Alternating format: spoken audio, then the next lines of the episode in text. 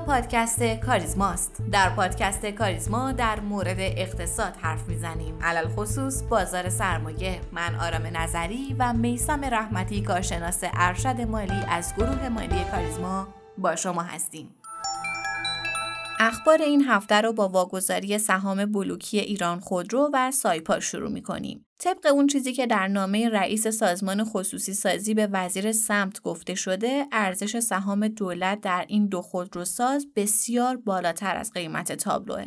وزیر بهداشت در خصوص حذف ارز ترجیحی سایر داروها گفته که کرونا هنوز به پایان نرسیده و با توجه به وضعیت و تغییراتی که ویروس پیدا کرده آماده باشمون رو حفظ کردیم. سیاست دولت اینه که ارز ترجیحی همچنان برای دارو اعمال بشه. و خبری مهم برای تولید کنندگان محصولات پروتئینی عوارض صادراتی چهار محصول پروتئینی و لبنی حذف شد سلطانی مدیر کل دفتر توسعه صادرات وزارت جهاد کشاورزی در این باره گفت با تصویب ستاد تنظیم بازار عوارض صادراتی مرغ تخم مرغ شیر خشک صنعتی و خامه فله تا پایان سال حذف شد. چند خبر مهم از شرکت های بورسی. صالحی مدیرعامل راهآهن خبر از تفاهم هزار میلیارد تومانی راهآهن با فولاد مبارکه با هدف تأمین 20 لوکوموتیو نو و ساخت داخل توسط فولاد مبارکه داد. گویا بالاخره با افزایش 15 درصدی قیمت مواد شوینده موافقت شد.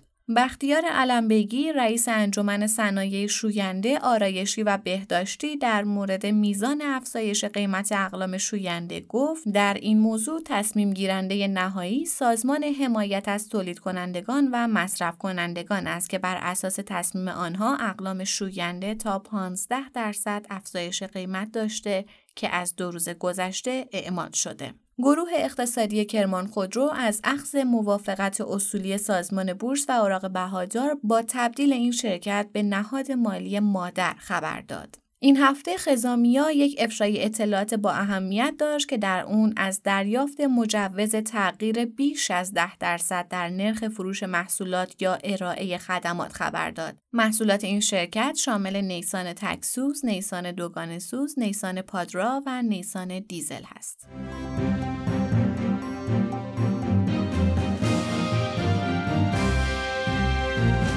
سلام و عرض ادب و احترام خدمت شما شنوندگان و همراهان همیشگی پادکست کاریزما در اولین روز تابستان 1401 با شما صحبت می کنیم. امروز چهارشنبه اول تیر ماه 1401 و 80 مین اپیزود از پادکست کاریزما. 80 هفته است که با شما همراه و همیاریم. من هم سلام عرض می کنم خدمت همه شنوندگان عزیز. بهار 1401 با همه فراز و نشیباش به پایان رسید. امیدوارم که گرمای تابستون حال دلتون رو گرم کنه. ممنون جناب رحمتی. البته ماشاءالله که گرما خیلی وقت شروع شده. اما امیدواریم که گرمای تابستون بازار سرمایه رو هم گرم کنه. آقای رحمتی این هفته بازارهای موازی بعد از مدتها از اون تب و تاب افزایش قیمت عقب نشینی کردن و بعد از یه افت فکر کنم حدود ده درصدی مثل بازار سرمایه به حالت رنج یا همون نوسانی در اومدن. مثلا دلار از 33 و 400 به محدوده های 31 و 800 نزول کرده. به نظرتون می‌تونیم انتظار داشته باشیم این بازارها افت بیشتری داشته باشن؟ بله به هر حال بازارهای موازی بعد از یک رالی نسبتا شارپ بعد از یک ماهی با اصلاح همراه شدن و الان هم یه هفته که تثبیت قیمتی دارن.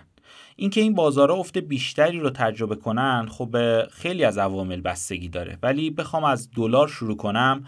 وضعیت دلار رو از دو منظر باید نگاه کرد. یکی اینکه در کوتاه مدت عاملی که می‌تونه تاثیرگذار باشه بحث برجامه که فعلا متاسفانه هیچ دیتای مفیدی از این موضوع نداریم. ولی از نگاه بلند مدت با توجه به وضعیت فعلی و کسری بودجه قیمت دلار فعلی منطقیه و می‌تونه با تورم رشد کنه. بنابراین دلار رو اگر فرض کنیم در کوتاه مدت اتفاق خاصی چه از نظر مثبت و چه از نظر منفی براش نیفته باید بگم که در قیمت‌های منطقی داره معامله میشه و می‌تونه با شیب خیلی ملایم رشد کنه.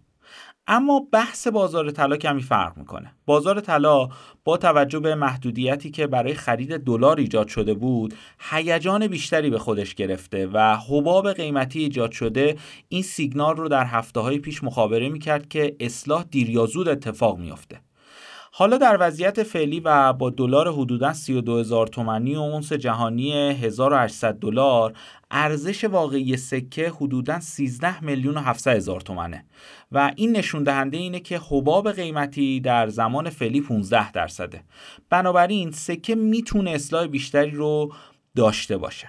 اتفاقا گواهی سکه هم رشد نسبتا شارپی داشته و خب توی این هفته انگار شاهد قوانین جدید روی این موضوع بودیم. درسته؟ بله گواهی سکه در بازار سرمایه به دلیل نقشوندگی نسبتا بالاش در این رشد اخیر به شدت مورد استقبال سرمایه گذاران قرار گرفت و رشد خیلی بیشتری حتی نسبت به سکه فیزیکی داشت و به سقف قیمتی خودش هم رسید. همین رشد قیمتی باعث شده که بورس کالا کمی به فکر کنترل این بازار بیفته و صرفا طی بخشنامه ای دستور داده که افراد در هر سفارش نمی‌تونن بیشتر از ده سکه در طرف تقاضا اوردر بذارن و خدا رو شکر فعلا هیچ محدودیت دیگه وارد این بازار نشده البته امیدوارم که محدودیت خاص دیگه هم ایجاد نشه و و سیاستگزار از اتفاقات سالهای گذشته درس بگیره ما تجربه حذف بازار آتی رو داریم و می‌دونیم که کمک خاصی اینجور محدودیت ها ایجاد نمی‌کنه.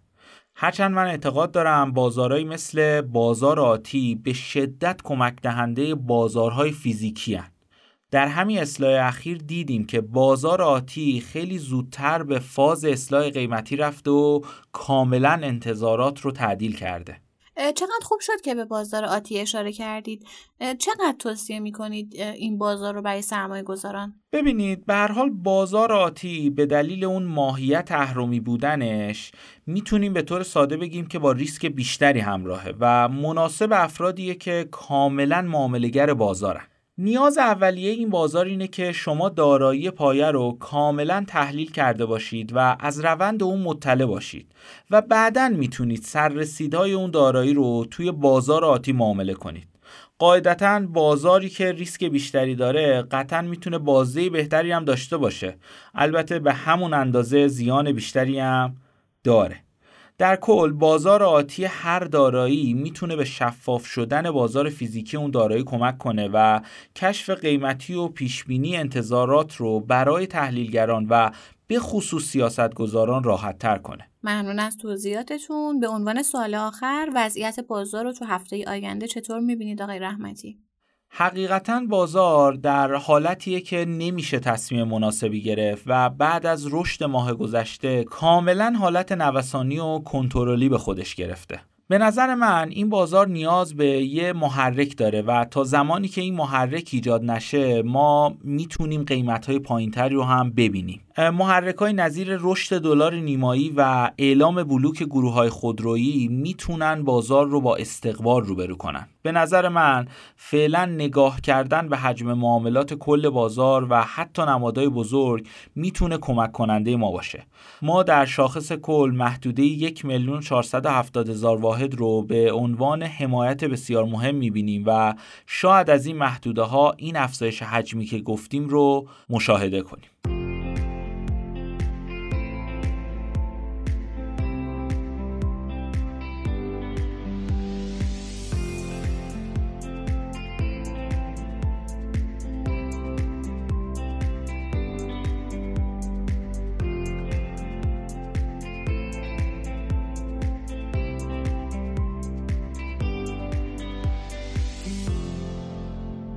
طبق بخشنامه جدید بانک مرکزی این بانک برای هر کدام از افراد بیکار بازنشسته مستمری بگیر و غیر فعال مالیاتی سطح فعالیت مجازی رو مشخص کرده که افراد اجازه دارند تا این سقف در طول یک سال گردش مالی در حسابهای بانکی خودشون داشته باشند. سقف تعیین شده فعالیت مورد انتظار بانک مرکزی در طول یک سال برای افراد بازنشسته دو میلیارد تومن مستمری بگیران یک میلیارد تومن و بیکاران و غیر فعالان مالیاتی 500 میلیون تومن اعلام شده. باید دید که این بخشنامه با هدف کسب درآمد انجام میشه یا بیشتر با مقاصد مبارزه با پولشویی. آیا اخذ مالیات از بازنشستگان و بیکاران محل درستی برای کسب منابع مالیاتیه و اینکه هدف دولت از اخذ مالیات از افراد غیر فعال مالیاتی و بیکار چی هست؟ صحبتی داشتیم با جناب آقای احمد قفارزاده مدرس و مشاور مالیاتی. آقای قفارزاده. وقتتون بخیر. خوش اومدید به این قسمت از پادکست کاریزما. سلام عرض کنم متقابلا آرزوی توفیقات دارم در کارهایتون. زنده باشید. آقای قفارزاده ما توی این قسمت از پادکست کاریزما می‌خوایم بحث اخذ مالیات رو از بیکارها افرادی که در حقیقت مستمری بگیرن بازنشسته هستن و یه جوره غیرفعال مالیاتی هستن بررسی کنیم. طبق بخشنامه بانک مرکزی بانک مرکزی اومده برای هر کدوم از این افراد یه سقف مجاز رو تعیین کرده برای گردش های مالیشون تو حساب های بله. بانکیشون و بله. در حقیقت من سوالم از شما اینه آیا به نظر شما اخذ مالیات از بازنشستگان بیکاران حالا مستمری بگیران آیا این اخذ مالیات از این محل محل مناسبیه برای تأمین درآمدهای مالیاتی خب سوال خوبی مطرح کردی. شاید جامعه هم چنین استنباط مشابهی داشته باشه از بخشنامه که بانک مرکزی صادر کرده. ولی این بخشنامه بانک مرکزی ببینید دنبال دو تا هدفه. یک همون بحث مبارزه با پولشوییه. موضوع دوم جلوگیری از فرار مالیاتیه. ببین اینجا نگفته که من می‌خوام از بیکار و بازنسته و فلانی مالیات بگیرم. میگه خب مثلا یه فرد بیکار ادعا می‌کنه که من دولت حاکمیت کلم بیکارم هیچ گونه درآمدی ندارم. میگه این فرد ممکن از باباش مادرش عموش یه جایی پولی بگیره. مثلا تا 500 میلیون تومن مثلا ورود پیدا نمی‌کنم. بحث اصل اهمیته. یا فرض کنید یه بازنشسته میگه تا دو میلیارد تومن خب یک بازنشسته در ما چقدر می‌گیره؟ یک بازنشسته که 100 میلیون 150 200 میلیون که نیست. حالا یه مقدار تک و بالاتر از یعنی خیلی بالاتر از حقوق بازنشستگی بردن. حالا حقوق بازنشستگی رو شما بررسی کنید. در سال میشه صد و پایین تر از 150 میلیون تومن کل در واقع درآمد یک بازنشسته در سطح میانگینش من عرض می‌کنم. بنابراین هدف این, این نیست که بیاد بگه بازنشسته بیکار از این رقم بالا گردش داشتید بیاد به من مالیات بده. میگه نه. من تا 500 میلیون تومن ورود پیدا نمی‌کنم آقای بیکار. آقای بازنشسته من تا دو میلیارد تومن گردش داشته باشه کاری ندارم. ولی خب یه نفر بازنشسته از 100 میلیارد تومن گردش داره. خب دولت حاکمیت سازمان مالیاتی حق داره ورود پیدا کنه بگه این 98 میلیارد تومن از کجا اومده؟ اگه بیاد بگه بله من یه زمینی داشتم فرض کنید در شمال یه زمینی داشتم از بابام ارث رسیده بود فروختم اینم مستنداتشه خب علالقاعده مالیات نقل و انتقالش رو داده تمام شده مشغول مالیاتی دیگری نخواهد بود. ولی خب با قرار مالیاتی بسیار بالایی در کشور داریم. یعنی خیلی افراد ادعا می‌کنن ما کاری نداریم ولی وقتی اینا رو پیگیری کنید رصد کنید دارای فعالیت اقتصادی هستند الان آمار فرار مالیاتی ما بسیار بالاست. از 100 هزار میلیارد تومن میگن تا 300 هزار میلیارد تومن ما فرار مالیاتی داریم. بخشی از این فرار مالیاتی در این قالب استفاده از حساب سایر اشخاص یا استفاده از حسابهای خودشون. بنابراین هدف بخشنامه سازمان به بانک مرکزی اینه. و هدفش نیست که من می‌خوام از یه بیکار مالیات بگیرم. مالیات با بیکار که نداریم. در ثانی ما پایه های مالیاتیمون منابع مالیاتیمون به موجب اصل که قانون اساسی حتما باید به موجب قانون باشه. یعنی اگه قانونی نباشه ما نمی‌تونیم از یک شخصی تحت عنوان مالیات بر درآمد یا مالیات بر دارایی مالیات اخذ کنیم. جناب غفارزاده با توجه به کاهش ارزش پول ملی و حالا افزایش تورم به سقف تعیین شده که حالا واسه مستمری بگیران مثلا هست دو میلیارد تومنه و سقف حالا واسه یه آدم بیکار مثلا 500 میلیون تومنه. آیا خب یه کسی نمی‌تونه واقعا به این مبالغ خورد یه جورایی مثلا دسترسی پیدا کنه ولی خب قصدش پولشویی نباشه. یعنی بله. من شاید واقعا همون مثال که خودتون زدید. یه چیزی مشابه مثلا فروش زمین فروش خونه. یه چیز بله. این شکلی شاید واسم پیش اومده. الانم که خب شاید یه ماشین مثلا بخره یه آدم حالا از یه محلی مثلا چه پول پدرش بوده. این بله. یک میلیارد واسه یه آدم بیکار. و آیا درسته این های محدود؟ یعنی این سقف دستورالعمل نمیگه که بالای 500 میلیون تومن باشه برید ازش مالیات بگیرید یا حسابش رو ببندید. میگه وقتی یه نفر اومده حساب غیر تجاری باز ببینید حساب ها تفکیک میشه بعد از این. شما میگید من تاجر هستم من شرکت دارم من مغازه دارم. بنابراین بانک X برای من یک حساب تجاری می‌خوام باز کنم. برای حساب تجاری ما محدودیتی نداریم. که تاجر ممکنه صد میلیارد تومن هم گردش داشته باشه. خودش هم اومده گفته من تاجرم. ولی زمانی که شما میرید میگید من تاجر نیستم من فعالیت تجاری ندارم. بیکارم بازنشستم مستمره بگیرم. خب الان شما در نظر بگیرید یک بازنشسته بالاترین حقوق در این کشور بگیره چقدر می‌گیره؟ از پنجاه میلیون تومن بیشتر می‌تونه درآمد داشته باشه؟ می‌تونه 600 میلیون تومن خب درصد دو میلیارد تومن گذاشته. میگه ممکنه یه دریافتی های دوزی هم داشته باشه. از این بعد از اون بر اصلا بر اساس اون رایت اصل اهمیت نمیارزه من برم ورود پیدا کنم. فرض کنیم من میگم بالاترین حقوق بازنشستگی میشه 600 میلیون تومن من صد می‌برم تا دو میلیون تومن چون در ابتدای هم من بخوام خیلی به قول شما وارد جزئیات بشم مثلا ادراج به مشکل می‌خوره. بنابراین بانک وقتی که من یه بازنشسته هستم حساب من از دو میلیارد تومن به بالا میره. حساب منو نگه میداره. میگه مشتری بیا توضیح بده. این 500 میلیونی که بالای دو میلیارد تومن به حساب شما واریز میشه بابتی چی بوده؟ میاد دیگه بله من یه اتومبیل فروختم اینم مدارکشه. میگه ایراد نداره. سقف شما بالا بردید ولی مدارک دادی که من یه اتومبیل فروختم من یه خونه فروختم من وسایل خانگی فروختم. بنابراین این ایراد نه یعنی به مفهومی نیست که از اون سقف بالا رفت. به اصطلاح از این مالیات بگیرن یا حسابش رو مسدود کنن. این در واقع یه کنترل حق حاکمیت هم هست. ما متاسفانه سالها نظام بانکیمون بد کردیم. مثلا کاری نداشتیم. مثلا شما میرید تو یک کشور اروپایی پنج هزار دلار نقدی هم بخواد به بانک بذاری سریعا اطلاع میده به سیستم های مبارزه با پولشوییش با سازمان مالیاتیش که فلانی. پنج هزار یورو پول نقد آوردی می‌خواد بذاره تو بانک. بنابراین کار جدیدی نیست در دنیا هم رایجه. به نظر من بایدم باشه. چون اینقدر در گذشته ما متاسفانه مشکلات اختلاس و پوشی و هزار تا مشکل داشتیم. ناشی از این بود که حساب های بانکی مردم رسد نمی‌شد. بنابراین به نظر من اگر سیستم بانکی ما درست بتونه اینو اجرا کنه این دستشمده می‌تونه یه اقدام بسیار مناسبی باشه. جلو فرار مالیاتی رو می‌گیره جلو پولکی رو می‌گیره. ولی خب به شرط اینکه ما تو اجرا مشکلی نداشته باشیم. شما الان برید با چند تا بانک با کارمندانش صحبت کنید شاید خیلی از جزئیات این قضیه اطلاع نداشته باشن. بنابراین ممکنه در اجرا بخصوص در پنج شش ماه اول یک چالشی بین بانک ها و مشتریانشون ایجاد بشه.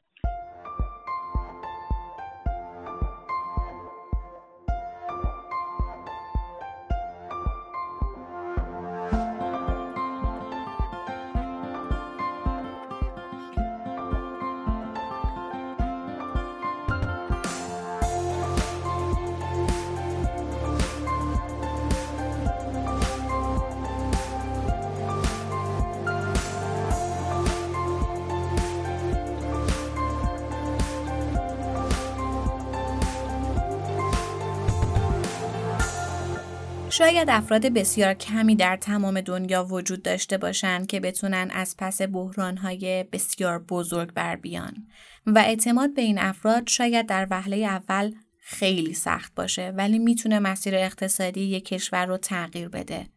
کاری که باراک اوباما در زمان ریاست جمهوری خودش انجام داد. بن برنانکی در روزهای عجیب و غریبی روی صندلی ریاست بانک مرکزی آمریکا نشست. دقیقا قبل از بحران بزرگ سال 2008 در زمان جورج دبلیو بوش. بن برنانکی 68 ساله که در شهر آگوستا در ایالت جورجیا به دنیا اومد در شهر دیلون در کارولینای جنوبی بزرگ شد. پدرش داروساز بود و شغل خانوادگیشون توی داروخونه رو دنبال می‌کرده. برنانکی از همون اوایل تحصیلش فردی درسخون بوده و به شدت به ریاضیات علاقه من بوده. ولی به دلیل اینکه دبیرستان شهرشون ریاضیات رو تدریس نمی‌کرده، تصمیم می‌گیره این درس رو خودش بخونه و بالاخره تونست آزمونهای ورود به دانشگاه های آمریکا رو پشت سر بذاره و بورس تحصیلی خودش رو بگیره. به این ترتیب در سال 1971 وارد دانشگاه هاروارد شد و در خوابگاه دانشجویی با لوید بلنکفین مدیر آینده شرکت بزرگ خدمات مالی گلدمن ساکس ملاقات کرد. اون با دریافت نشان افتخار انجمن فی بتا کاپا که به بهترین دانشجویان دانشگاه های برتر آمریکا اهدا میشه دوره کارشناسیش رو به پایان رسوند و در دوره ارشد هم دانشجوی ممتاز بود. با این حال برنانکی برای دوره دکتراش به دانشگاه MIT رفت و در سال 1979 مدرک دکترای اقتصادش رو از این دانشگاه گرفت. از دانشگاه MIT. برنانکی مدرک دکترای خودش رو با رساله مهمی به نام تعهدات بلند مدت، بهینه‌سازی پویا و چرخه های تجاری